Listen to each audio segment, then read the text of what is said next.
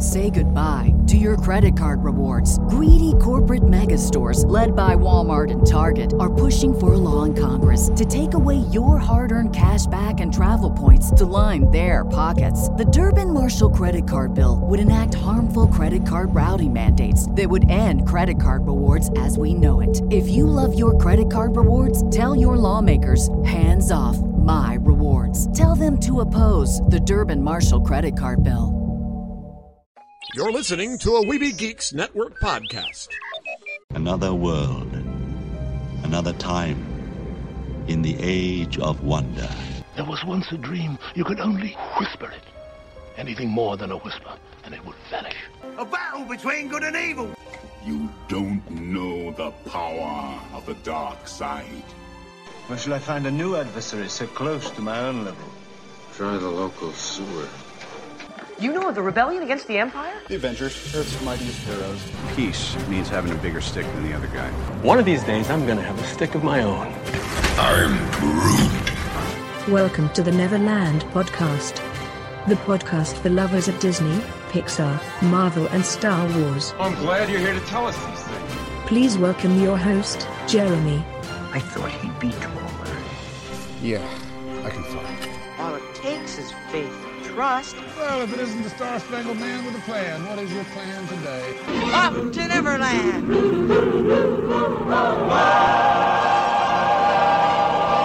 Take your pixie out of your pockets, Neverlanders. Sprinkle some of that pixie dust around think that happiest thought and let's fly away to Neverland because wow, we got a lot of stuff to go through.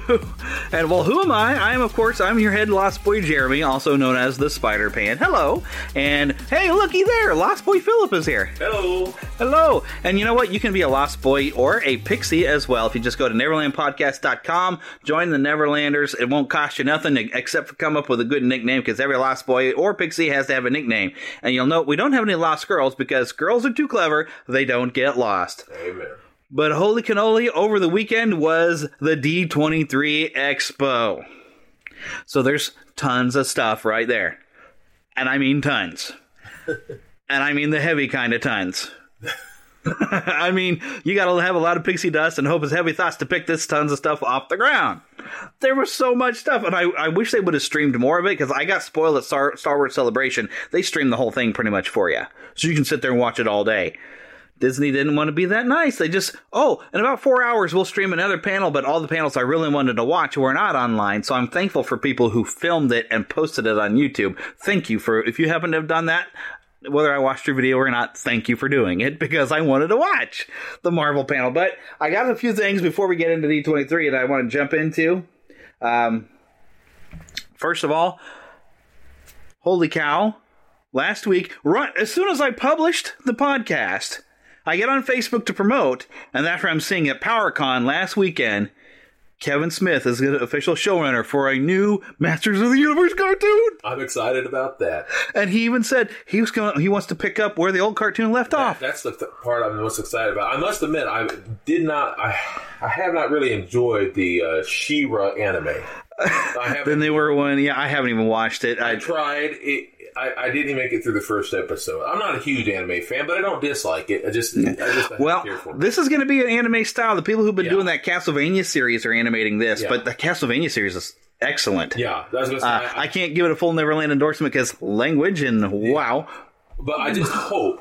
I hope it's better than the She-Ra one. I really do. Yeah, just the, the look of it, and behind I yeah, I, like the Voltron one a lot. I've watched one episode of that new Voltron. There's just I need to come things- back and watch there's it few again. things about it I don't like. I, I but for the They rearranged some of the people, Yeah, and I was like, oh come on. But but some of that is because it, it, they're backing up some of the original stuff they did in Japan. So Yeah, I guess so. I mean, they're trying to because it was combine it was like a completely different series in Japan Apparently, yeah, so they're trying to combine them. So that I can understand. But with He Man, I'm excited that we got our man Yay! put it all together. Fantastical. You know what I really want though? And this is just me being an absolute geek. I personally enjoyed the Masters of the Universe movie. It was so stupid in so many ways. But Yeah. I, like it. I liked it in the comic books. Every once in a while, you'll look and you'll see uh, some of the characters from the movie in the background. Yeah, I like that. I'm kind of hoping you'll get some of that in this cartoon, just for the heck of it. Just for the heck I, of I it, want sure. to see that. I want to look out and see some of those stupid characters. I just Yeah, I want to just see, for grins and giggles. Yeah, I want to see Blade. I want to see. And you know they're saying like 2020 is going to be like the year of He-Man because we've got another movie coming out. Although the guy that they cast, he's kind of small looking, but you know what? He can buff up. So well, I, I don't know anything about the guy, so we'll see how he is as He-Man. Yeah. We don't know anything. He may do good. Like Brandon Routh is Superman. He we didn't know nothing about him, and he looked really scrawny when we first saw pictures of him. Like, well, he's going to have to buff and he did. and he's playing Superman again. Yeah, he's going to be back. So there we go. And, it was a pretty good And I'm looking Superman. forward to seeing that incidentally. Well, Yeah. we're getting off topic, Yeah. but I'll come back. Well, this we're still in host chatter, quote Yes. unquote. Uh, this is where I just bring up a few things this week before we really get into the meat. Uh, also, we had the Spider-Man panic this week. Oh yes, my gosh! And see been this freaking out. this is why I'm very cautious Yes. with news, and and I've even today saw people complaining. There's a lot of like, especially Disney fan sites that are more like tabloids. They mm-hmm. get a little piece of information Just a smidge. and they'll run with it and explode on it, and then other websites will start sourcing back to that website, even though they don't have a leg to stand on. For an example, like just just over the weekend, there were sites. Oh yes, the, the, we're waiting for the big Epcot announcement that they're going to be have a Brazil Land and World Showcase. Didn't happen, but they were all over like this was the thing. And I even say there's another website that says, "Oh, well, the guy that told us this is the same guy who told us this and this." Yeah, two other things that are still not confirmed Yeah. and I get tired of it. They act like tabloids. Uh, now, so I was skeptical, like, okay, well, what's actually going on? So there are problems in the negotiations, the because the deal that Sony and Disney have had, well, with Marvel Studios, has it's they're they've completed it with two two solo movies and all of the appearances in Phase Four. They're done. They need a new a, a new deal. I believe Sony wanted to come in with the same arrangement where uh, they're they're both putting some money in, and Disney's letting Kevin Feige come and produce. Disney still gets all the merchandising money though because it's still their character, and Sony has film rights but not merchandising rights. Disney came in and said, "Well, why don't we go 50-50 on the movie?" And we'll put in 50, but you put in 50, we'll both get 50 50 out of the profits. Now, and part of the things for in order this to have gone through is that Spider Man Far From Home had to make over a billion. It did. Yeah. Uh, so that means they can keep going forward. But now I've seen a lot of people blaming Sony, like Sony, give us back Spider Man, and other people, a few people saying, well, wait a minute, didn't Disney ask for more money? Because yes, they did. Disney did ask for more money with wanting to go 50-50. And when you hear it, you think, oh, 50-50, that sounds fair. But when you take into account that Disney's getting all the merchandising money, even for film related stuff, they don't need to go 50-50 on the film. So the, the Sony has the rights. They should be able to make the money, and there's no reason they can't go into the same agreement that, that they've had for the last I however many years. that. So the it's not it's not over and done. I mean, no one has said no. We'll never do this again. Sony does have plans. They want to have at least two more movies, and if left on their own, they'll tie it right into Venom, Yeah. real quick. But it will be a mess when you've you've built so much in this last film of connecting it with Happy and with uh, Peter being the, the quote unquote new Tony Stark. They've built it so much, and they've had so much tie in to the other characters that a Sony alone movie will be almost entirely different because they'll have to drop a lot of stuff that they've done connecting it with the other films. So they need to get their stuff together, and so there's still a chance that they're going to get their stuff together. So it's not a done thing, but everybody's just like, "Oh no, it's a horrible." thing." no, that's the current deal is is off the table. I mean, but they need to just have a new arrangement, and I'm sure at some point somebody's going to be like, "We do better working this together than we do not." You know, Well, it So- just makes more sense. Uh, it makes sense to work together. I don't blame Disney for wanting more Spider-Man, but at the same time, they don't need it. Right? They, don't need make it. They so you know, much. yeah. They got so much. I'm hoping they make a deal because to not have Spider-Man involved with Marvel, it'd be like not having Mickey involved with Disney. Yeah. There's people being like, "Why doesn't Disney just buy Sony? That's how you fix the Fox problem getting the X Men back. That does make some sense. And then you have Venom, and uh, or at least I wonder if they can buy the rights back that would be great from Sony. Because I would, But I don't know if Sony would want to do that because Sony's got plans to do more stuff with Venom, and if they lose all rights to, to, to the Spider-Man related characters, because they even want to do a Morbius film, Yeah, but boy, I do wish they'd buy the rights to this uh, because that to to me, get it back. Yeah, to me, to be honest with you, uh, Venom was okay. I'm not putting down anyone who likes Venom, but it was just okay. I didn't see it. I was- didn't it want to. all right. It was it was like a horror film, but it, it's to me Venom without Spider Man is like and no offense to those who are looking forward to the Joker movie, because I am looking forward to it. That But- does look good. But to me, having a Joker movie without, and I'm not saying that's not going to have anything to do with Batman, but it, I don't really care about the villains without the hero. It's Yeah. just me personally. To me, the Joker movie, maybe it is, but it needs to be a build up to the character who eventually will be fighting the Yeah. hero. And we'll s- we'll see. And that's kind of like with while watching Venom, I enjoyed it, but I was more thinking. I'm hoping that this is going to lead to Venom fighting Spider-Man. Yeah. Well, I want a full on maximum carnage type thing. I want to see Venom, Spider Man, and Carnage and throw it down. Me too. I, That'd be awesome. I was looking forward to the whole. I just remember in the 1990s when Carnage was so huge Mm-hmm. that everyone in Marvel was taking him on, and so at, Well, oh, this summer apparently stuff's been happening, but I haven't been able to buy any stuff. But they've got a big. Carnage summer. because I keep thinking at the end of the Venom film, and and spoiler alert, uh, spoiler alert. At the Yeah. end of the Venom film, you do see uh, a little hint of Carnage coming about. Cletus Kasady is there, Kasady. played by Woody Harrelson. Woody Harrelson, and I Mhm. love Woody Harrelson. I'm a big fan. I wouldn't have thought he'd be a good choice, but after I thought about it, when I saw the clip, I was like, you know what? Not He's a good actor, and I'll tell you what I love about him now more than ever. He's to the age, and there's something about being in your 50s, your late 40s, early 50s, all that kind of stuff. There's something about that age it, it, for actors who they, they come back around. Usually, Yeah. it's really kind of a great age for those kind of actors. I love that, and he's at that age right now. He's having a good time. He's Yeah. fun. I mean, he's played not only was he in Solo, which I think he did great in. Yeah. He got to play. He got to play uh, Archie Bunker this time. he's he's having a good time. Yeah. I'm loving it. I mean, Yeah. he did Zombieland, and he's he's having. I I didn't see Zombieland. I only Zombieland. got to see part of it because a second, yeah. I couldn't handle the language, at all. but he did a great job. He really did. Yeah. and he's fun. He's a fun guy.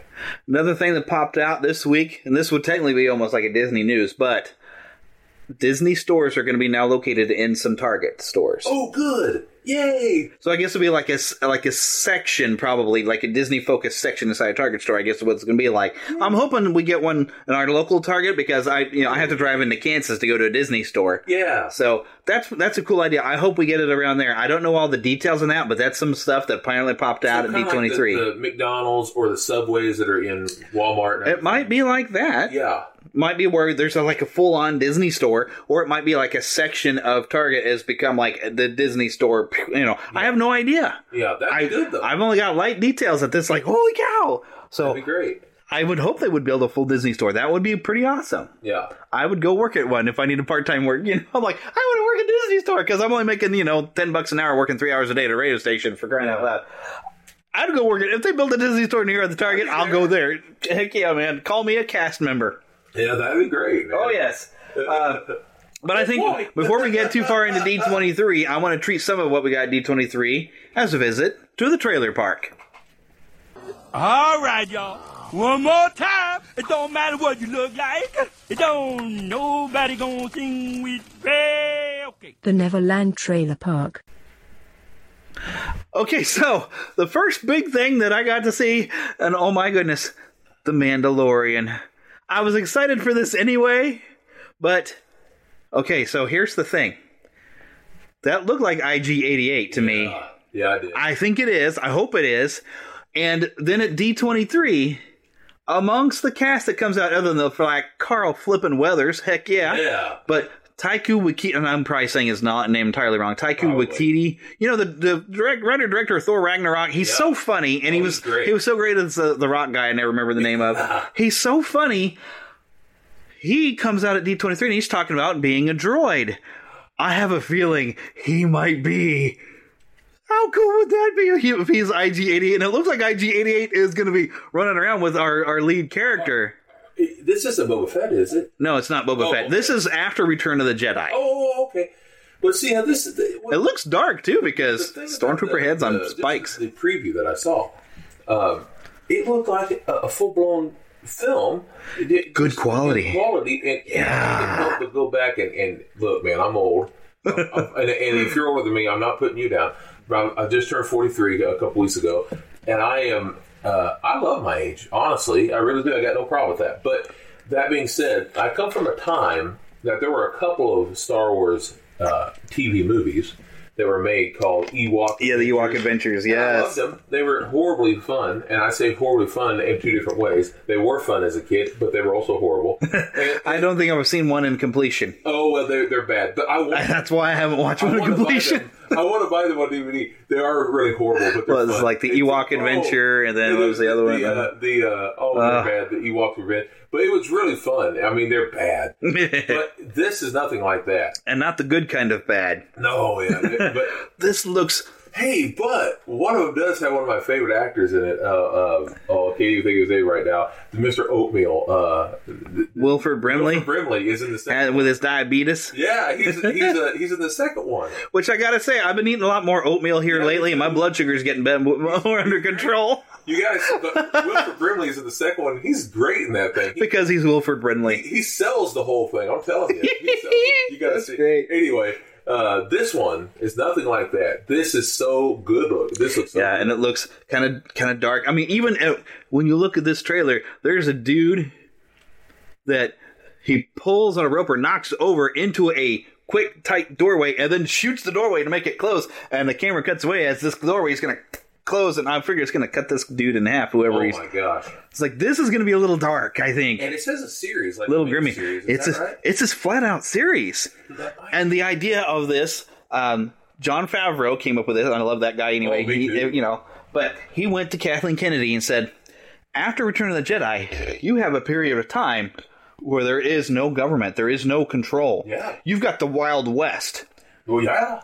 And what George Lucas envisioned with Star Wars was it's Wild West with samurais, and you kind of see that in the first film. Yeah. And he's like, let's go, get back to that, where we have a samurai kind of wandering samurai character in an old west. Anything goes. There are no rules anymore. And she said, "Have you talked to Dave Filoni?" Yeah. So gets him together with Dave Filoni, who's already done some great series Yeah. stuff, and that's how this series came to be. So, oh, You I want to see? This, this, this me being absolute nerd, okay? Yes, But this I'm- is I'm- absolute fantasy here, but I wish that we could get Clint Eastwood to just to walk in as a character. Yeah, well, that, but I wish we could get him also to direct Mm. a Star Wars. thing. Could you imagine him making a Western type thing? You know, Oh man, that would be outstanding. He would be the greatest. But I would love to see him come out there. Let me tell you something, punk. that would be the best. That would be awesome. And I still, I'm wondering, wouldn't it be something if you're, I don't know what the name of the main character is, this Mandalorian guy, but if he finds out that Boba Fett is in that Sarlacc pit, it would be kind of cool if he goes and gets Boba Fett out of the Sarlacc pit. That would be great. Do you, do you remember the old comic book when you found out? Did you ever see that one? I don't know. I, There was an old comic book that we had. I mean, that my cousins and all we read. I, gosh, it must be the the Star Wars comic book because we used to we used to get them in the mail. You know. the old Marvel ones. Oh yeah, and we read that one It had to be a hundred times. And this is the one where Boba Fett got out of the pit because he got burped out. I swear to you, he got burped out. Yeah, he got burped out, belched out. Uh, and but by the end of it, he's fighting Han Solo and Leia on top of one of the Jawa uh, rider. What do you call those brown rider things? And uh, Like a sandcrawler? Sandcrawler, yeah, that's it, Sandcrawler. He's fighting on top of that, and by the end of it, it goes into the pit and he goes back in. Oh, jeez. Because Han and them are yelling, and he goes right back into it again. So anyway, that's what happened. Okay, so uh, we're, let's move on here, I guess. So, Lady and the Tramp, coming exclusively to Disney Plus, will be available on November 12th when it releases.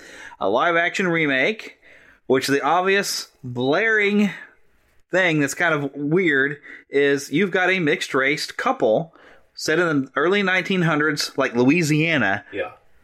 Um, it's sad to say it, but at that time in history, that would not have flown. No, they, unfortunately, it wouldn't have been the case. It looks like a good show. Yeah, it might be pretty good, but they, they better have done a good job because I love that movie. Oh, I love it. I love the Dickens out of that. And they've already uh, one thing Bob Iger did say at D23 is their re- their remakes. They feel the reason is because they, they have to quote unquote modernize or whatever and put the to more modern sensibilities, which is why Jock is being gender swapped. Uh, and of course, uh, uh, Darling is that's the only name we have is Jim Dear and Darling, really, isn't it? So, and Darling's being racially swapped. Uh, that way, of course, Aunt Sarah is ra- racially swapped because it makes it more diverse or whatever. So apparently, that's what quote unquote we needed with the old classics. Actually, the old classics are fine the way they are. You want some diversity, make some new stuff. Which, oh by the way, they are going to finally make something new, and we're going to talk about that because thank goodness, because it's been since Moana, we've gotten an original, non-sequel, non-remake Disney animated, you know, film. Thank goodness. Yeah. So there is stuff, and it's like, yes, do it the right way. We, you know, because all right, I'm going to say stuff now. Like Heather and I were even just talking about this with all the remakes that, and even before I saw anything about the what's coming next year, it's like you know Disney. If you want to have some more diverse things, there are fairy tales and folklore from all over the world that you haven't touched. That's right. It's like go and explore stuff from India or Asia, all over the place, other than Europe. Tell us those stories that we don't know. That'd be great. Yep. And they're kind of doing that, although I think this is a completely original story. But uh, they did, you know, well, I'll go ahead and say it's Raya and the Last Dragon. And all we got is kind of an animated still frame. But it's like a, a fantasy, like a South a- Southeast Asia fantasy. Don't know much about it other than you got a you know got a like a warrior character and uh, I guess it's supposed to be a female and she's riding around on this cross between an armadillo and a turtle. Oh. But and there's a dragon, this really neat kind of water dragon. That's a really cool. I think named Susu. I think I saw a thing. Awesome. Thank you, Disney, for finally giving us some original stuff. And so, yes, if you want to make a more diverse thing, tell us stories we don't know from around the world. I'm so happy for that one. I can't wait to see some more stuff of it. So, but yeah. Side note, I was going to talk about that, talk about it later, but but coming back, like you know, they're they're remaking stuff for that reason. I'm like, no, you know, if you're going to remake something, you need to remake it because you feel like you could tell the story better. Yeah. Not just because hey, money and and oh, well, this we didn't think this story was diverse enough. Let's redo it so it's more diverse. I'm like, no, just leave that alone and just make new stuff that is more diverse. Like good example, Star Wars. They realized, hey, there's all these other planets. We could be a lot more diverse, and they are, and it works in Star Wars. You, like there you go. Like take that example and just like let's just make new things. Yeah, uh, I, I just think that they need to go back and retell the stories of the Wookiees and make different color hair. that would be kind of cool, actually. Do some more Wookiee stories, you know. Make all them uh, people the Christmas special happy hair, and really make hair, it. darker hair, lighter hair, And they have stupid names like in the holiday special, like Itchy. itchy, scratchy, Ugh. itchy, and scratchy show. But anyway, so Lady and the Tramp, it does look very cute, yeah, and I am going to watch it. of course. I, I probably, but here's the thing. It's- I feel like a broken record because don't we all end up saying that, oh, I liked it, but I still love the classic more? Usually, Don't we all end up saying that? except maybe the kids because they don't Right. they grow up with it. Usually, But you know, if I had kids, I'd be showing them the old classics, and I would show them to that first. I'm like, here's the original one because it's you're talking, especially with Lady and the Tramp, they've dug back to Walt era stuff. Like they did even with you know Cinderella, and there's even talking they're they're they're working out to do a live action Snow White, and like that was Walt's first animated Oh, yeah, feature. careful so like let's maybe leave that alone. yeah, I, in fact, anything Walt era, I almost feel like if, if Walt had his fingers on it, let's not touch it because it was done Walt's way. Yeah, and if that's our intention to keep everything Walt's way, maybe we leave it alone. fingerprinted in my opinion. Yeah. But I'm still gonna watch this. Oh, me too. I, as much as I rail against, like, quit remaking stuff. I still go. I still watch them, and I still have enjoyed. I think maybe half of them. They've got us under their finger and they know. I know. They know it, that's man. a, that's the thing is that I, I feel like I'm a I, I, I don't know what the word would be. critical, but yeah, I know what you mean. um where if Disney does it, I'm going to check it out. Except for like some Disney channels, there are some stuff I don't worry like High School Musical, the series, the series, or the musical, the series, the musical, whatever the heck that's called. Don't care. You're kind of in the situation I'm in. I'm, a pastor of a church, and there are some things I know are not going to be biblical, but I have to watch them because people ask me questions about it. And you're kind of in that situation. But there are stuff I tell people I'm not going to watch. I have no interest in High School Musical. I'm not going to watch that series. I see. I'm probably not going to watch the Lizzie McGuire series either. I didn't watch it in the first the first go round. I wasn't really that inter- interested in High School it. Musical. What are we talking about? Uh, well, I didn't, and I didn't really want to. Uh, yeah, so my, my wife did, so I watched. so yeah, we'll blame it on her. they were that, So- they weren't bad. They weren't that bad. But we're getting into the D23 stuff I didn't mean to get into. But okay, so Lady and the Tramp, I'm going to check it out. I'm going to watch it just because I love the classic. Yeah. So I don't think I'm going to like it as much. But this does look really cute. I- but one thing, I hope they had the he's a the bum. I believe the songs will be there. I hope so. But I the the animated talking on a live action dog, Doesn't quite work. it looks like remember cat did you see Cats and Dogs? I cute and funny movie, but you know oh, they. Oh, I did. It was. That's what the talking. It, it doesn't look It believable. It looked more real. To tell you the truth, in this Lion King movie, it, it will seem more real, but they focus so much on making them more like an animal. But I could believe they were. see it yet. I could believe they were talking. It, it kind of worked. This I don't know. The one shot we get of Tramp talking is something. It looks just not quite right. And they might be still working on it. They got a couple months before this is released, so they might be still making some tweaks. I don't know, but we'll we'll see. I'm I'm hopeful that I at least enjoy it, Yeah. and it does look really cute. So, but I love that classic. I mean, that's the one I when we rented it, we watched it three times that night. Yeah. I love that movie. I own that. That's a great. It's a great, great classic movie. You movie. can't beat it. It's it's it's a oh man. It, it is a good one. It is a good one. Uh, but then the other thing we've gotten to see of coming as an exclusive that also will be as a release thing, a Christmas movie that the trailer gave the entire story away except for the ending that we can predict where Noelle Kringle will become the new first female Santa, which we've seen like Santa Baby. Uh, if you've seen Elf, if you've seen the Santa Claus, what a, Claus. Fred Claus, or even what was that animated one where you had the, the little brother Oh, the, the yeah, Santa when they were uh, inheriting? Saint, so what was that? I have. It was an anime. It was, it was pretty cute. It's not bad. But I feel like we've already seen this movie before, so I really, I kind of like a big maybe. I it look, it might be funny, so I might go ahead and watch it if I need a laugh. No, but I, given the option, I'd rather go watch that Kurt Russell movie from last year. Yeah. Uh, That one was great. that- yeah, and they're bringing a second one out of that. Really? Yeah, they're making a sequel. Okay, see, there's something I'll probably watch, and if I get bored, I'll go watch Noelle. I don't know if it'll be out for this year or not, but but they are ma- making a sequel to it. So. That's awesome because Kurt Russell. Oh, you gotta love Kurt. Kurt Russell, he's a Disney legend anyway. He so is. I love that man.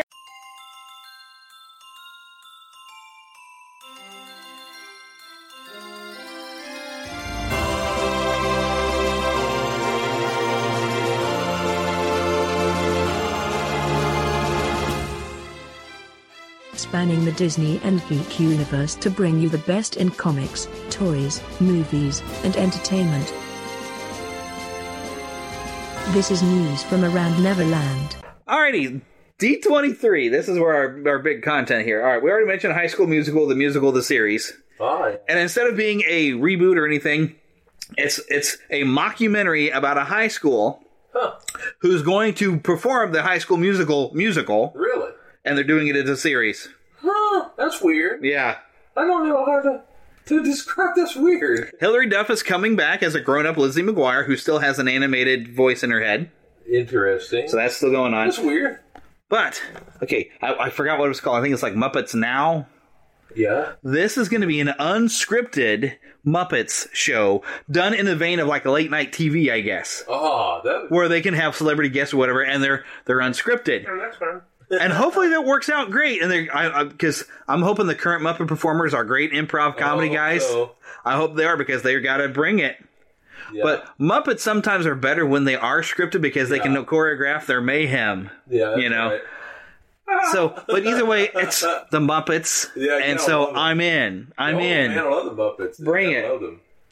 Ooh, and then also, and people got kind of all in a tizzy about this too. But there was there was a secret announcement going to be made on Thursday. Oh, a secret announcement! Oh my goodness, I wonder what this is. And there's people who built it up, Some huge. people's imagination goes so far. Yeah, and what it turned out is actually I think pretty cool. A documentary series called One Day at Disney about the cast members. I think that's cool. I think it's fantastic. I'm excited. Me too. But people were so mad they thought it was going to be some big park announcement. I'm like, and what I wanted to say is like, you remember when Marvel did that countdown, and it turned out, oh yeah, uh, uh, was J.J. Abrams was going to write a, a Spider-Man comic or something? Which yeah, that's pretty cool. But when you do a countdown, it builds it up to where I'm thinking something huge. Yeah, I remember that. Disney didn't do a countdown for this. Somebody just leaked the fact that they were going to have a secret announcement at D23. Yeah. And people exploded that. I'm like, they did. Disney didn't do it. You did it. Yeah, you made it into something. You made it into something. And, but you know, since I didn't follow your overhyping, I was actually excited about this, and I'm still excited. And I,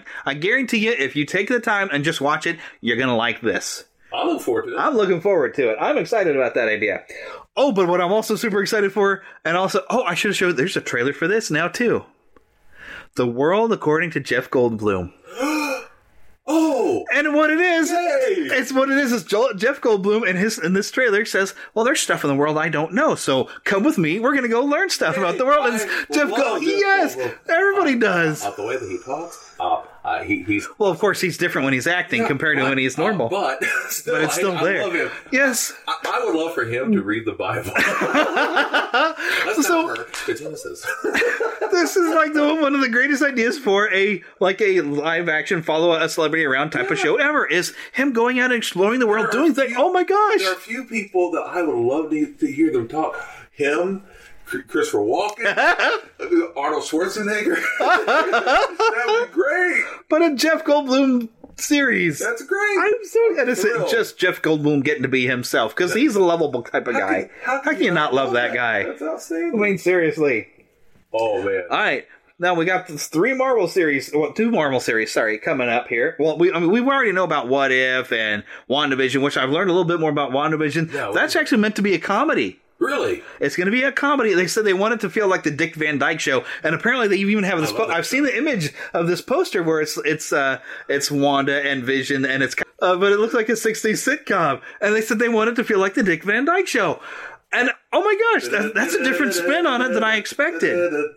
Yeah. Yeah, so this is going to be funny. So I'm excited for that. Yeah, that'd be a lot different. Than I It's nice to find, you know. Then we did learn a little something about what if they showed an image of Peggy Carter as a Captain Britain, Oh, like a what if of that happened. Funny. It's funny because in my upcoming sermon, I'm actually going to mention what if the old comic books. You know, that's very interesting. So that's that looks kind of cool. Some more, but Ms. Marvel, the new current Pakistani. Uh, she's not quite fit Mr. Fantastic, but she's close enough. Yeah. Huh. She's stretchy and shape shifting, and I don't really know much about the character personally. I've seen more cosplay of Squirrel Girl if they want to get into a newer girl character. Where's the Squirrel Girl series? I think that would go over well. I'm not familiar with the character, I but either. I'm I've seen sure. so much cosplay of Squirrel Girl that apparently she's super popular. I think they should do that. Ms. Marvel, I'm like, oh, okay, I I'll remember check it out. Yeah, I don't know much about the. new This is this is the new Ms. Marvel, and she's kind of stretchy and Huh, I didn't know okay. much about her. Moon Knight, though, a live Oh yeah, Now I don't know how you don't do this as dark, yeah. like Daredevil series Dark. This is Marc Spector, who is he really imbued with power from Egyptian gods, or or is he just crazy? Don't know. Yeah. He's got some multiple personality issues, but he can be brutal. He's like he is more legit like a Batman-ish character Yeah, uh, in the. Marvel universe because he's got money and he's got weird gadgets and stuff, and he's kind of got a cool costume, and he'll beat the living star out of people. Spider-Man issue. When I first saw him. Uh, I think I first saw him on a collector 90s. card, and I was like, "Who's this guy? He looks Yeah, cool." yeah. And I think I have seen some comics, and he does pop up in a, a Spider-Man game, Mm. uh, Web of Shadows. He does pop in there, and there is kind of some fun with the fact that he, are you for real? Like you're a little crazy. So awesome. But then Ewan McGregor also did come out another Disney Plus series, which has been rumored and bandied about, and I don't know what angle they're taking.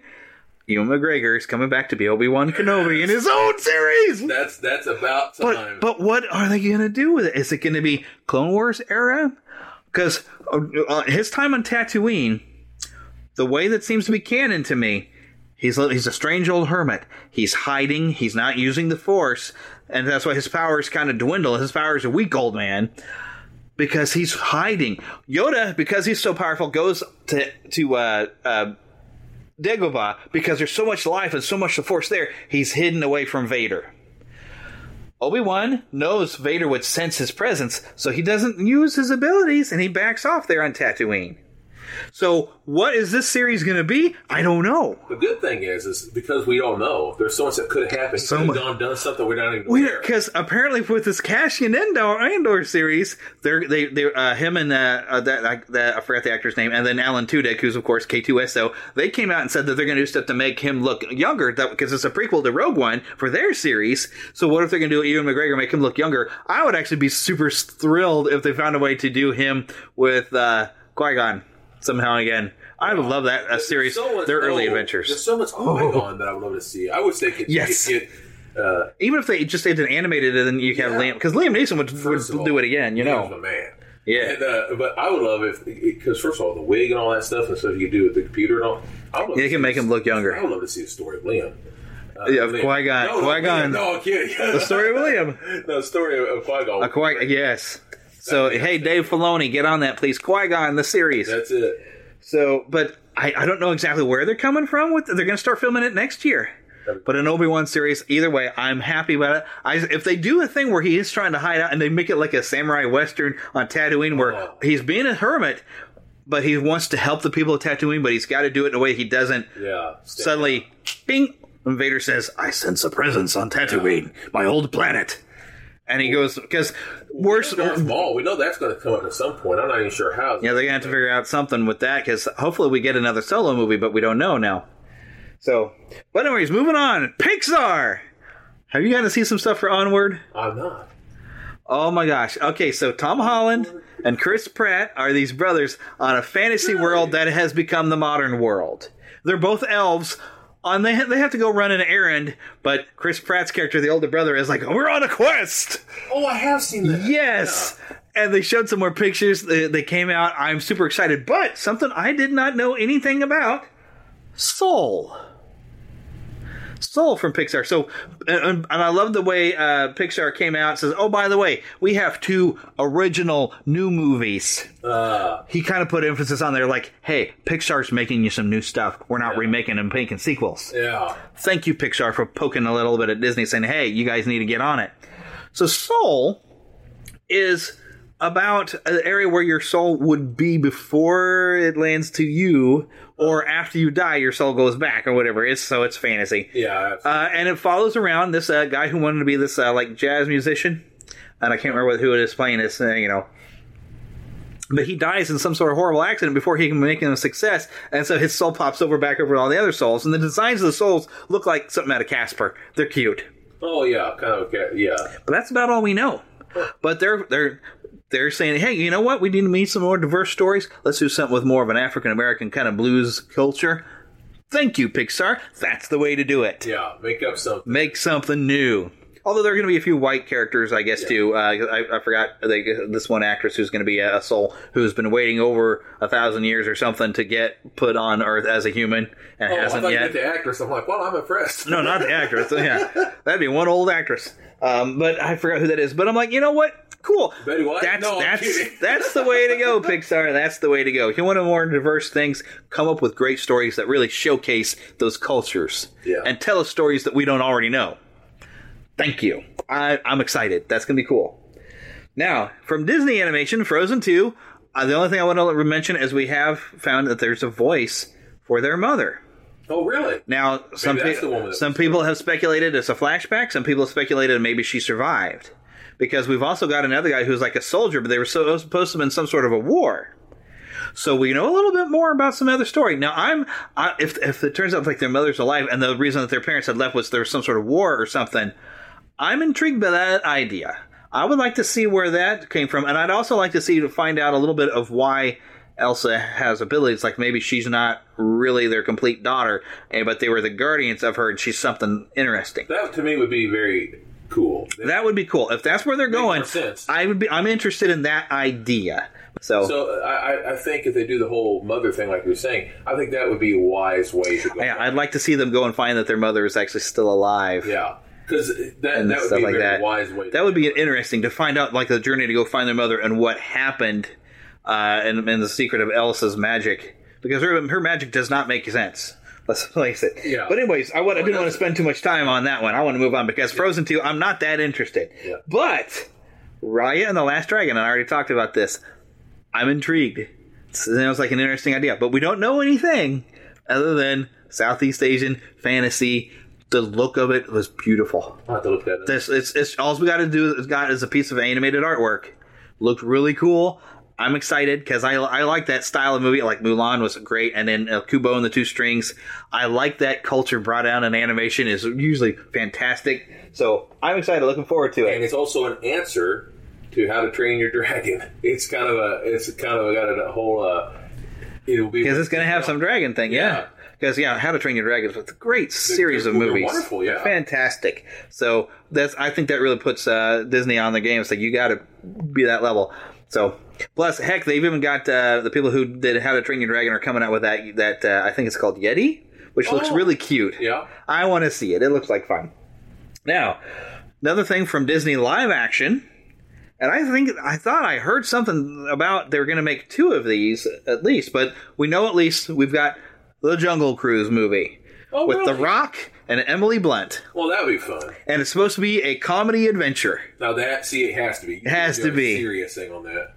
I don't know any more than that, other than like The Rock is like a Jungle Cruise skipper. Well, he takes people on tours. He really and, is. So how can we? Yeah. See, you love. And then Emily Blunt is supposed to be, I think, like a researcher, or she's she's, there fun. searching. She needs to go somewhere, and he's taking her, and they're going to have a wild, fun adventure in the jungle. Yeah, she's fun. It's going to be fun. I, I, I'm predicting that now. It's going to be fun. I, I want to see some trailer stuff.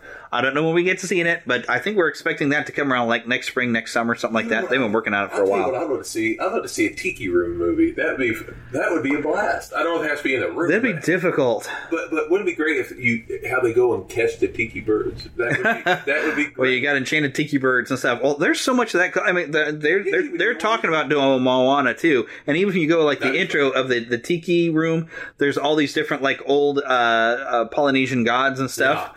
There's so much more they could do if they go that route. so be. I could see them doing some stuff with a Moana too. yeah, That's another one of those times like, well, I didn't really ask, feel like I needed a sequel, but I could see them like making some good yeah. stuff because I liked Moana, and I would like to see more of that. Yeah. So that's a sequel that I'm like, I didn't know that I wanted, but I'm probably gonna like it. Oh, The Rock. You know, he's great. He's my Plus, favorite part yeah, of the movie. He's yeah, having him greatest back in there.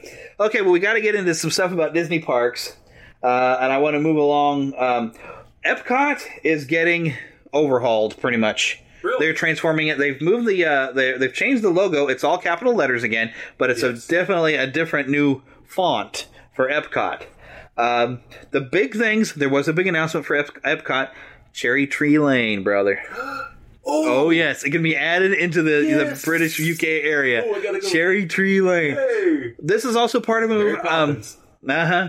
They're bringing more characters into Epcot. Epcot is no longer going to be the Epcot you know. It's going to be a completely different thing. They're bringing in tons of characters. 'Cause we got Guardians of the Galaxy going to show you about space. Uh, is cool. going to have a, a thing about water, and I think they're still going to try to be educational with things they should. because uh, the Moana is about like the path of water, something like that, journey of water. I forgot. Uh, it's not. It's an attraction. It's not really a ride. I, I don't know that I got a good description of it, but this Moana thing is going to be probably pretty cool, and maybe they'll have a lot of neat fountains and stuff.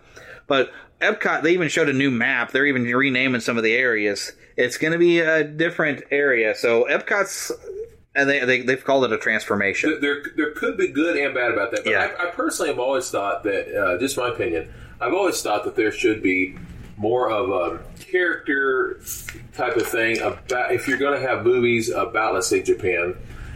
There should be Mulan or whatever. Well, Mulan is China.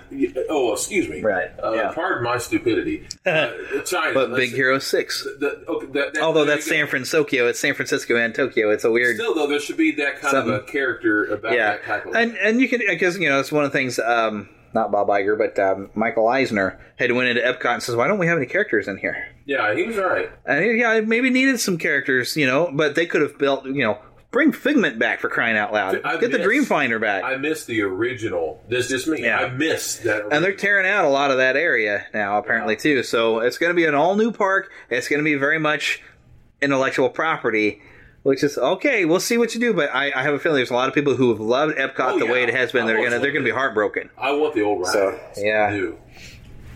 Uh, all right. Ooh, another thing. Uh, this I think is actually going on right now. They need to build up because the Eternals. They know a lot of. We don't know nothing about the Eternals Yeah, really so much. Yeah. So we're getting that movie. They've got a Jack Kirby uh, Eternals exhibit over in the One Man's Yes. Dream thing, so you can go and see some of the original cover art by with Jack Kirby because it was Jack Kirby's creation. Yeah. So they have a Jack Kirby exhibit, which is cool. I love Jack Kirby. Put my notes down here. I want to kind of keep going. I would say make a movie Um, about him and Jack, and Stan Lee. That'd be great. A Stan Lee movie would be great. Yeah, well, they'll probably do one a biography of Stan Lee, and you could get Jack Kirby in there, Steve Ditko. Yeah, you can a lot yeah. of people. Yeah, that'd be great. A new parade is coming to Disneyland called Magic Happens. It's going to feature music composed by some dude I've never heard of, but the crowd really cheered when they announced him. I have no idea who this dude is, but they performed a song from it. It's not bad. I guess it's going to be the main song of it, but they're they're going to bring a lot of classic characters in. So cool, new parade in Disneyland. But of course, they've also got the Main Street Electrical Parade is back. Is back, and then we got a new parade premiering next spring called Magic Happens. Uh, oh, oh, I- I've got listed for Star Wars. New sizzle reel expected to be seen Monday online, and heck yes, it did happen. Wow. Uh, we don't know what this means yet completely, but Rey had a double bladed Yeah. Kylo Ren style red lightsaber. It was kind of flickery. I saw that. Don't know what this means because they've been bringing in themes of a balance of the force. Yeah, and it, it, it folded like a one, and then it popped over to double bladed. Is she going full on dark side, or is this this new style of we're sitting in the middle, Or was it a vision some or is a vision of what could go wrong? That, that's exactly what I was thinking. Yeah, I've had that thought too. I've had that thought too. Plus, we got to see a new poster that looks very classic style Star Wars. Has the Emperor kind of faded into a, like a background thing. Now, one thing I've noticed, and this has been been my thing. I've I've brought this up on some videos. On the poster, you see Rey and Kylo Ren are, are dueling.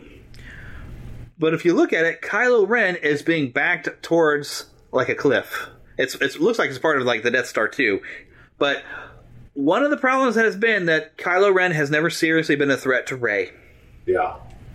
I even just watched a YouTube video that's talking about what what seems to be wrong with some action movies these days, and even Indiana Jones Four. You've got a hero that seems to be always on top of things. Yeah. When you look at the old Indiana Jones, and they use this as a, like the prime example. He was always making this up as I go. Yeah. And he, he, you have a moment of breaking point, like they were showing like the big, you know, chase with all the trucks, and he's trying to get the ark. He's having a near death experience. He has a breaking point where it's if he doesn't do something now, he's done for. And he ends up getting drugged behind the truck and climbs his way back after he's been punched and shot and everything, and he fights his way back. You have to have those moments. Even Superman has a breaking point moment in that original movie. He, he fails. Yeah. Ah, one of the greatest like moments, and, then, yeah. and then he breaks the code and he reverses. He interferes with human. You know, you have that. And in fact, he wouldn't have gotten out of the water if it had not been for the gal. Yeah. Yeah. Rey hasn't really. The closest thing Rey has had was when she got captured. But oh, but she was on top of that when she got captured because she suddenly got force abilities that she never learned how to use. So, and that's been a problem. That I'm like, she's cool. I like her, but she'd be better if they let her have some failings and come back. So I'm, I'm hoping maybe that's this. Yeah. Maybe she'll fall Yeah. into the dark side and then has to come back and be the hero that we need her to be. Yeah. She has a weakness of some sort. She needs to have a weakness. And I have not really seen a weakness because she's even beat Luke Skywalker. Yeah. She whooped him no problem. The closest thing she's had, other than that, to a mistake was thinking maybe Kylo Ren could come to the light side. But that's that's not really a flaw. Well, in fact, if anything, there's That's that's a There's a good quality that you you're going to try. I mean, it, it didn't work that way for her, but that's not a failing on her part. was on his. That was on him, you know. But that's her nobility Yeah. of, of giving people the chance. Yeah. Even despite what he had done, she was going to give him a chance. Yeah. Now, we did see a moment of weakness there with Snoke, Yeah. because we saw how powerful Snoke was. but He got snuffed pretty easily by Kylo Ren. So uh, we- I mean, we have like moments that are close, but I don't feel like we've really gotten that point where she's has she's she's lose she needs to like somehow lose everything and come back, or have that thing where she's barely gotten to be alive. Because Luke had that moment. Luke got his butt kicked by Darth Vader in Empire. See, in the first, You have to did- have that. They did good with it because she was just young. Yeah. It was the second one, which that's where she should have fallen. That's when we should have to see her. Even cause even though in the first one you can have that because I mean heck Luke has even a moment where he's at a breaking point he's lost everything he's all alone. Yeah. and then hears Obi Wan's But voice in that second, Obi Wan's voice calling him to the Force. In that second one, she did, in my opinion, too well in her training because she went. yeah no she problem. and she spent a couple of days Yeah. teaching herself and then man, when he was training, he was getting that he, yes snot kicked out of him. Rey has never really had a good training, so I hope there's a good gap in this. But Yeah, uh, and even Lu- Luke, like, so we already talked about him getting defeated by Darth Vader. Luke's failing in Return of the Jedi. He nearly goes full dark side. Oh, he can- He loses it in anger. That's what makes a hero fall down as far as you can go and then come back. Rey, please, has that moment in this one, and maybe that's what we're seeing as she does fall. Yeah. But then, what have I done? And she comes back and beats the hero and saves the galaxy. And then Rey, Or that's- that's what I want so bad. Let her, He says how hard let her- you have to get let her get hit and get back up again. That's right. That's what I want so bad for the Rise of Skywalker because I think she is a Skywalker. And Oh, I she will be the one that rises because she's going to fall and she's going to rise. I, I, I, when people It would be say, awesome. yeah, but it says in the movie that uh, they're always quoting that second one, but it says that she was, yeah, it was kind. He, he was, he's full of it. Yeah, Kylo, he's dark side. He can lie. Yeah, he get away with it, He don't have to know anything. and he doesn't have to say that. I bet the Emperor knows if he's alive or if it's just his influence is still around. He might be a clone of the Emperor. I don't know what that is about either yet, but we're gonna learn some secrets. And, and I'm gonna be maybe I'm the only one that says this. I didn't hate that last movie. I, it Yeah, Last great. Jedi. It's it's entertaining. Yeah. It's got problems, and I can agree with some people's problems. I still enjoyed it though. Me too. Yeah, I need to watch it again before the next Yeah, one comes out. I actually en- enjoyed a lot of things. Yeah. I, I didn't think it was the greatest movie of all time. Yeah, But you know what? I, I, I sorry to say this. I think the same thing about the first one. yeah. It's not perfect, but I, but it's fun. about about a lot of the films. Yeah. But uh, that doesn't mean I hate them. Yeah, That's just how that goes. and I still enjoyed them. Yeah. So I'm still having a good time. I'm still enjoying. I still watch them. There's only one The Empire Strikes Back. Indeed. Uh, all right, let's see if I have any other notes here. I've got a thing trying to tell me I need to update, and it's getting in my way. Uh, but I think that pretty much wraps up everything of D23 that we had. Uh, I will go ahead and ask y'all get on iTunes or Apple Podcasts, leave us a nice review. I haven't gotten any new reviews this year. I, I was kind of surprised by that. So I could use some new reviews. Also, your Patreon support means the world to me. That helps keep this show going. So if you have not already, go on to patreon.com. I got links on the website and go for just as I'm not even asking much for as low as a dollar, you can actually get ad-free versions of the podcast. You'll get your own RSS feed. But this is all the fun we can have for today. Uh, I've got some audio coming from Eric. For he just came back from Walt Disney World's version of Galaxy's Edge. Yay. So I don't know how long we've been talking. I'll see if I can squeeze it into this show. It'll be this week or next week. Hello, Neverlanders. This is Lost Boy Eric Jensen reporting in after my excursion to Batuu, to the Black Spire's outpost, Star Wars Galaxy's Edge. I was fortunate enough to attend a an annual pass holder preview of Galaxy's Edge at Walt Disney World this last week, and let me tell you, it amazed me. It shocked me. It surprised me. I absolutely loved this opportunity, being able to go into this brand new land, to this new experience that has, you know, it's a it's a new planet, a new place for Star Wars. And I got to tell you, I cannot believe how immersive and how incredibly mind-boggling this new land happens to be. Now, uh, you may already know uh, Galaxy's Edge out in Disneyland opened back in May, uh, officially uh, the end of May, and they had several uh, pre- previews, and it's been going for you know a few months now without any problem. And what they have at Walt Disney World, it's almost like they picked it up and put the exact same thing down in place at Disney Hollywood Studios in Florida. Now, there are a few slight differences. I haven't been to Disneyland, so I couldn't comment directly, but there's a little bit more space, a little bit more openness. Uh, there's also some differences in uh, the food and the drinks that they have available between uh, the two lands in California and in Walt Disney World. I was really looking forward to trying some uh, Meiloorun juice. Uh, unfortunately, that's exclusive to Disneyland. It's not available at Walt Disney World. But with that being said, uh, I had a really great and fantastic time. I've got to tell you, it was absolutely amazing and it was wonderful. And like I said, you're stepping in to this living, breathing world of Batuu. Now, uh, I probably ought to explain. I was able to go on Tuesday, the uh, 20th of Mar- uh, of August. That's right, Tuesday, the 20th of August. Uh, I had uh, my two youngest kids with me, uh, my son who is 11 and my daughter who is 7. Um, and they have both been primed wholly for Star Wars. They've you know been raised with watching the movies. Uh, they've been excited to see all of the new films that come out. Um, if you haven't listened to the show previously, as we've talked about Star Wars, you know, let me just say, I am a Star Wars fanatic. I am a Star Wars devotee, uh, and I have, you know, pretty much I, I'm an apologist for everything Star Wars. I, uh, you know, if it's Star Wars, I'm gonna like it, whether it's uh, new Star Wars, whether it's prequels, whether it's the original trilogy, uh, if it's the expanded universe. I gotta tell you, I was so glad when Disney brought back. Um, bought Star Wars back in uh, 2012, and uh, we had Chewie come back because I really didn't like the way that Chewie was uh, written out of canon back in the uh, extended universe. Anyhow, but I love Star Wars. Um, never had much money growing up, so I only had a few of the characters, never had any of the vehicles. Um, but at least I could always pop in and watch the movie, uh, whether it's on an old uh, uh, video disc or tape or you know when i moved to college the first thing i bought was a special edition on uh, vhs and i had to get it letterbox even though i knew it was going to be shrunk on my tv but i love star wars and this park is so amazing.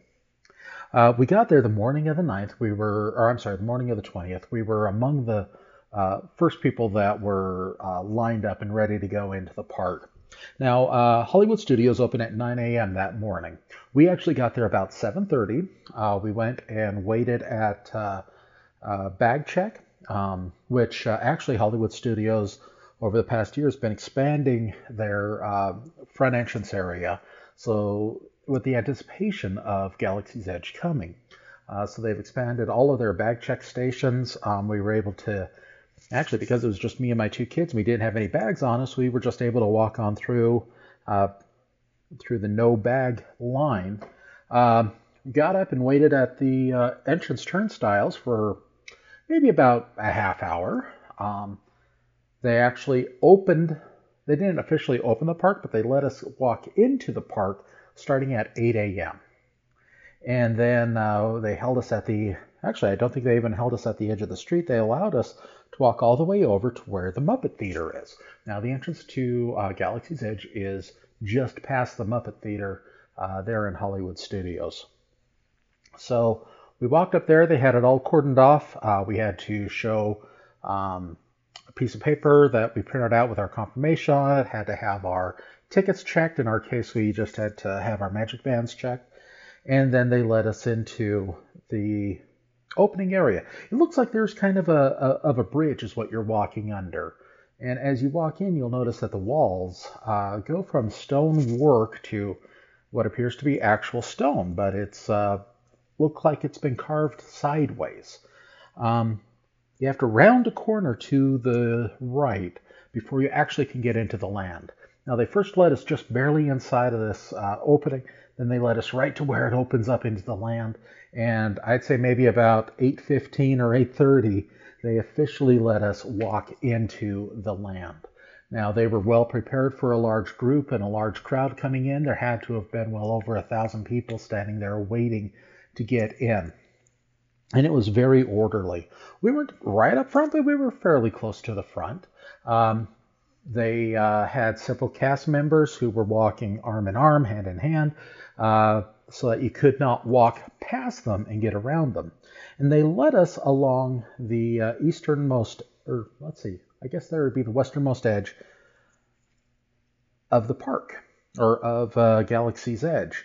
Uh, we could see the entrance area for Rise of the Resistance, which is scheduled to open in December in Florida and in January out in California. Uh, we walked past the entrance to the marketplace, um, what excited me is uh, before too long we could see where the droid depot was, and we walked past the blue milk area. Um, of course, this line was preparing uh, and directing us to go to the attraction that's open in the land, Smuggler's Run. Uh, we walked past the entrance to Oga's Cantina. There were actually people already uh, in line waiting to go in there. Um, but we turn one corner, and there it is in all of its glory a life size Millennium Falcon. I honestly can't tell you what kind of emotions I felt as I looked and saw this. Um, steam rising off of it, uh, coming out of vents, um, lights on. It's just, it, it, here's a vehicle that you've only seen in films and in your imagination. And all of a sudden, it's right there in front of you in real life. The line wraps around behind the Millennium Falcon and enters into uh, Ohnaka Transportation. You're actually uh, being recruited by Hondo Ohnaka from uh, Star Wars The Clone Wars and Star Wars Rebels to operate the Millennium Falcon and go on a special run, uh, a smuggler's run. Now, uh, as you're walking through the line there in the uh, in the queue, uh, you hear that Hondo doesn't like to be called a pirate. He doesn't want his operations to be interpreted as uh, having anything, any impropriety. But of course, this is Hondo Ohnaka. This is who he is. This is what he does. Um, you walk through a uh, construction bay where you can see uh, an engine being, I don't know, rebuilt or being worked on. There's grease. It's got a smell of a shop as you're in there. Uh, it's funny. You can see the base to an R2 droid with the top off, and there's just a bunch of junk that's sitting in there. You know, like you might see in an oil drum, an empty oil drum in an auto body shop or something. Um, it just felt lived in. It felt used, and it, it was again, it, it, was just something incredible. Um, eventually, the queue goes up to a second level, and it takes you past a series of windows in which you can look out and you can look over the Millennium Falcon as it's sitting outside. And again, you're just seeing this massive life-size ship. And it's incredible to view, it's incredible to see. You continue walking and you come to an area where you start to learn a little bit more of the story. Uh, you're actually greeted by Hondo Ohnaka, and the animatronic that they are using is absolutely incredible and lifelike. Uh, Hondo doesn't move from side to side so much as he does turn around, he gestures, he looks. Uh, he actually interacts with Chewbacca on a video screen. You know, it's the Millennium Falcon. Uh, Chewbacca is there. This is very firmly in the sequel trilogy um, uh, timeline. So, you know, this is the time of Rey and Finn and Poe. Um, and definitely, you know, after the passing of Han Solo. Because, you know, honestly, I don't think Han would let uh, Hondo get anywhere near the Millennium Falcon. Uh, Hondo explains what it is that you're doing.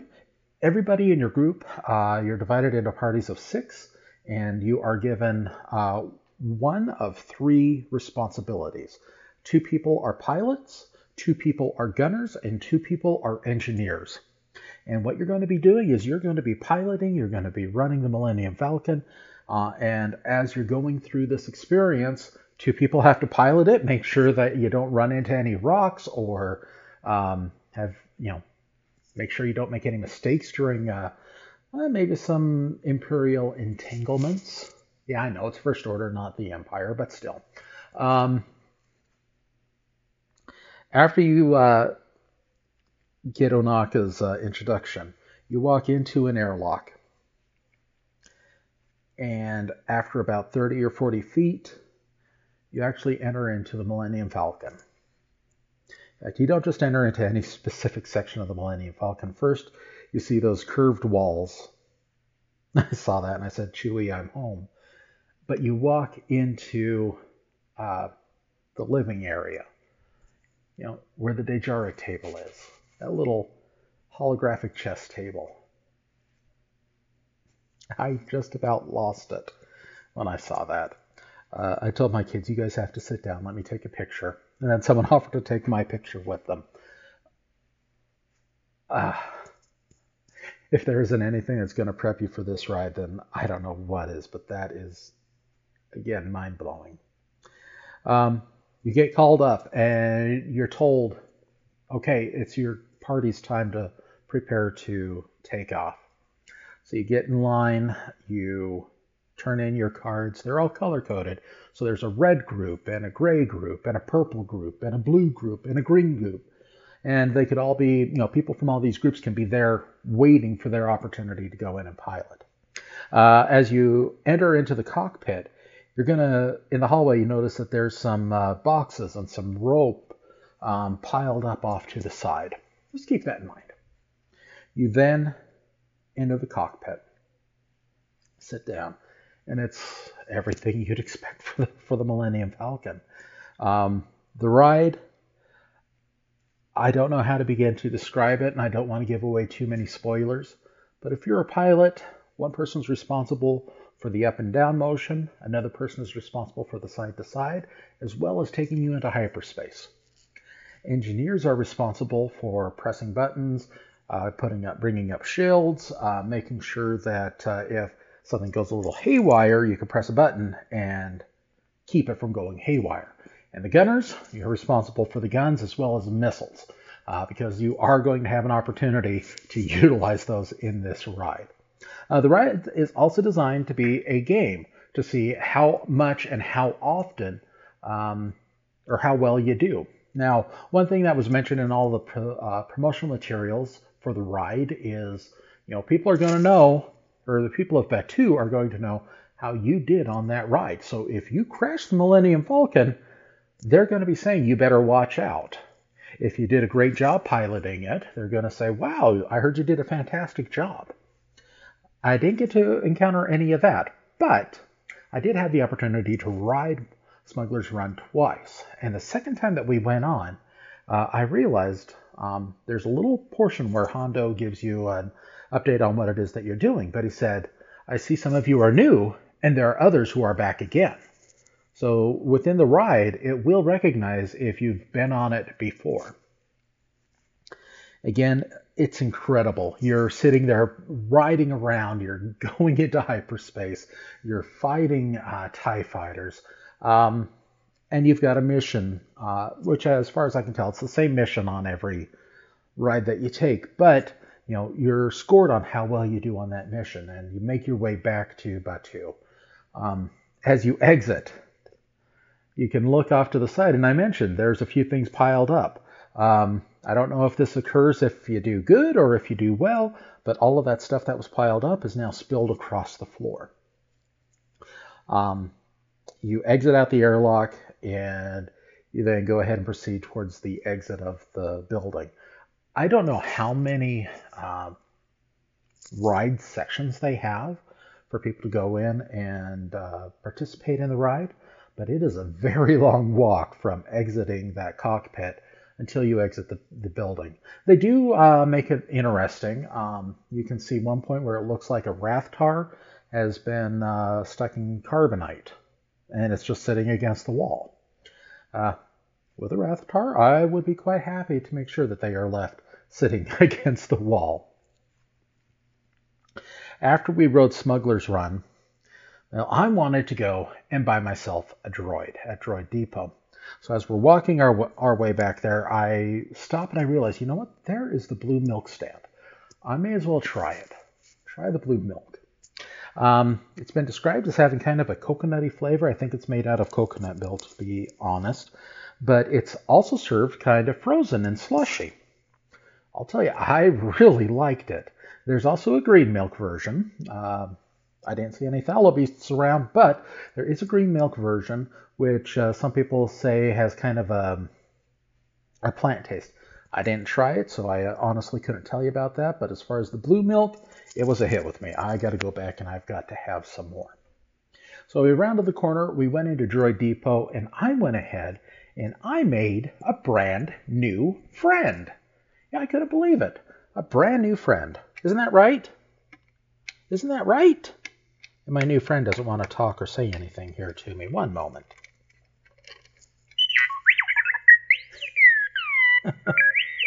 That's right. I built myself an R2 unit. Um, the uh, experience in Droid Depot is really kind of fun. Now, it is expensive. Uh, the droids are $99 a piece. You can uh, have your choice of either making an R2 unit or a BB unit.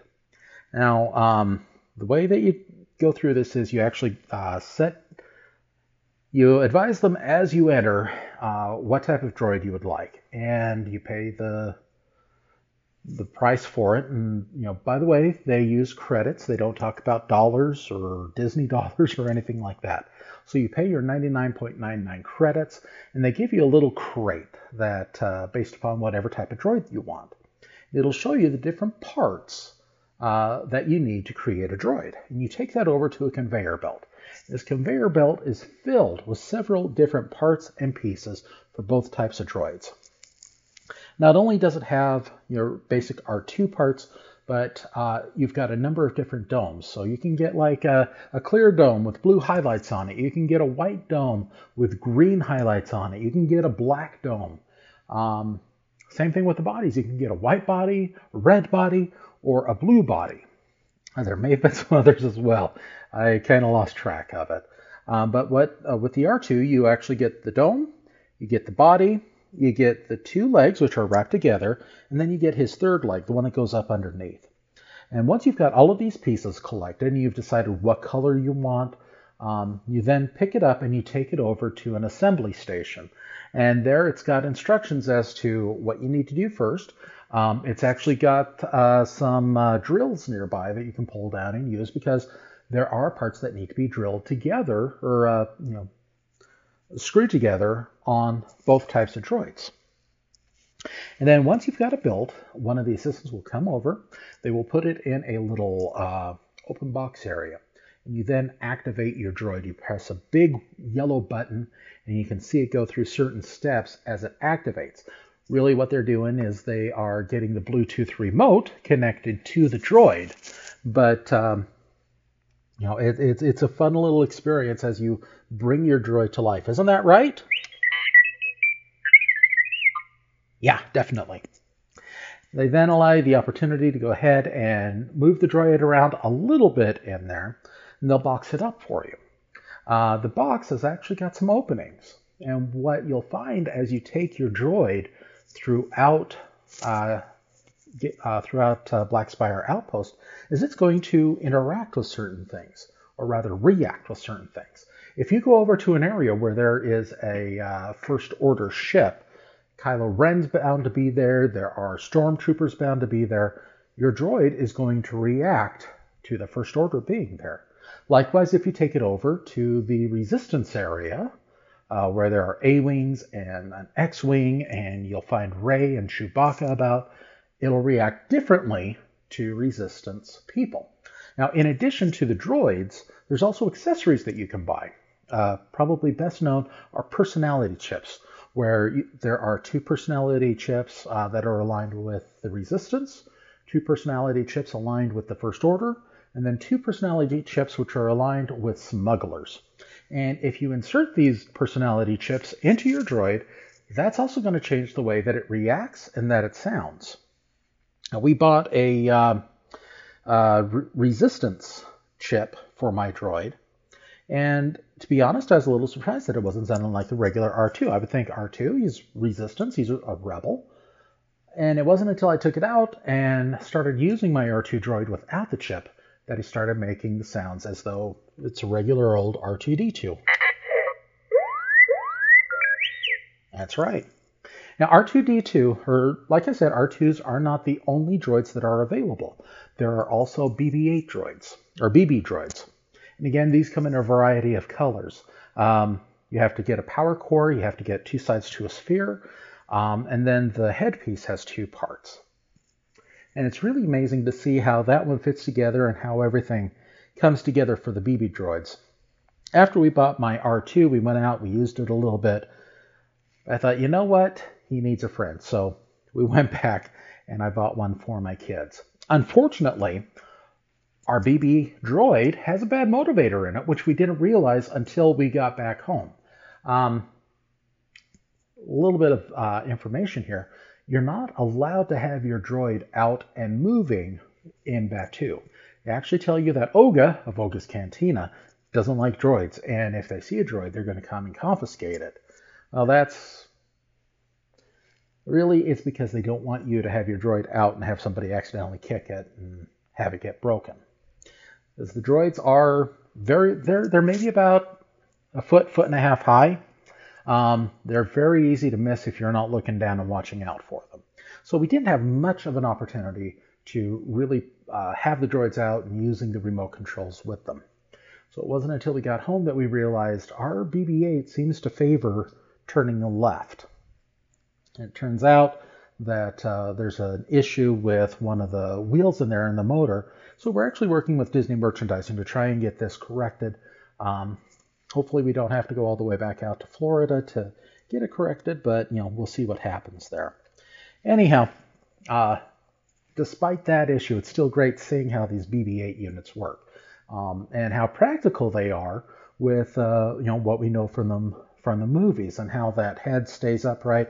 Uh, it has to do with uh, magnets and how the core interacts inside of the sphere in and of itself.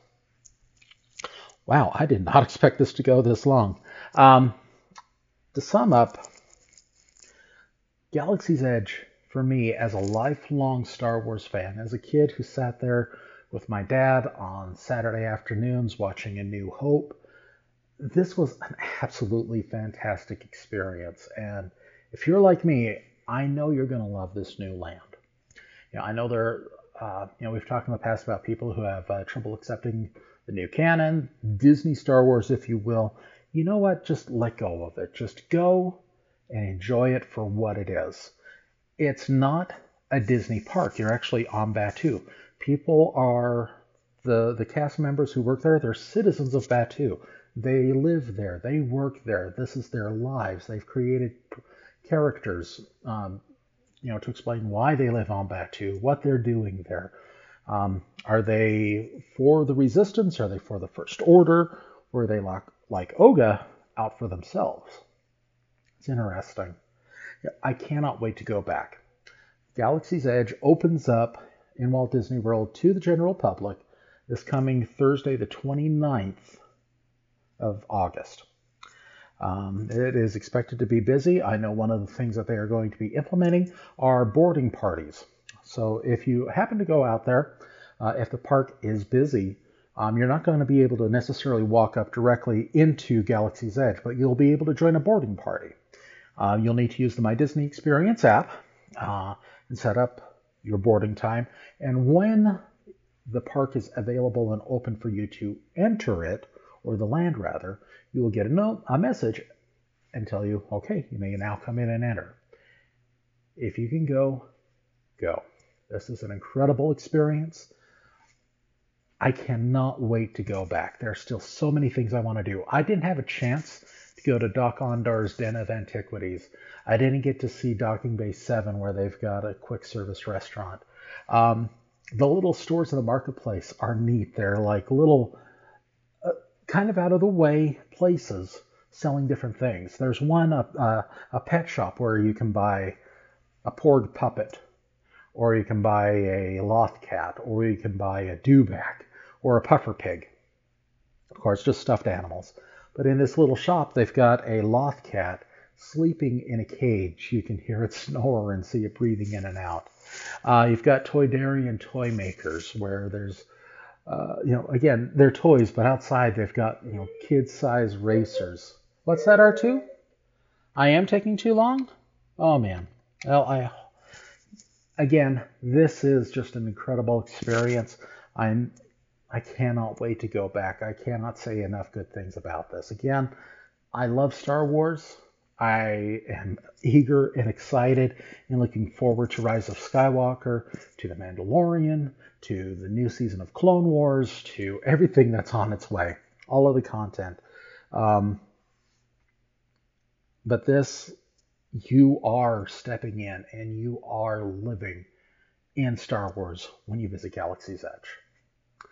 With that said, I'm Lost Boy Eric. Thank you. Have a great day. Thank you for listening to the Neverland Podcast. We invite you back next week for more fun and adventure. Until then, remember to keep a pixie in your pocket. It's that young at heart, positive attitude that you can share with others. And remember to visit our website at neverlandpodcast.com. There you can find links to our news page, our shop, our contact page where you can easily send an email to podcast at neverlandpodcast.com. You can also find our Neverlanders page where you can find out how to become an official Lost Boy or Pixie because girls are too clever to get lost. Become a real Neverlander. Please feel free to leave us a voicemail at 816 226 6492. And be sure to follow us on Twitter at NeverlandPcast. And like our Neverland Podcast fan page on Facebook.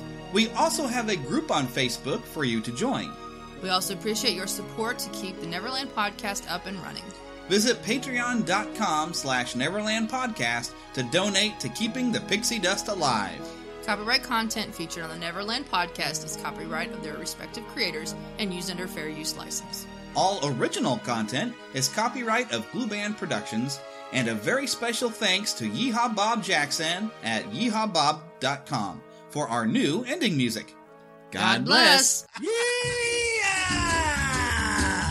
Hello, everybody. This is Yeehaw Bob Jackson. Neverland Podcast, we love you. Neverland Podcast, we love you. Neverland Podcast, it's true. Neverland Podcast, we love you. Yeah!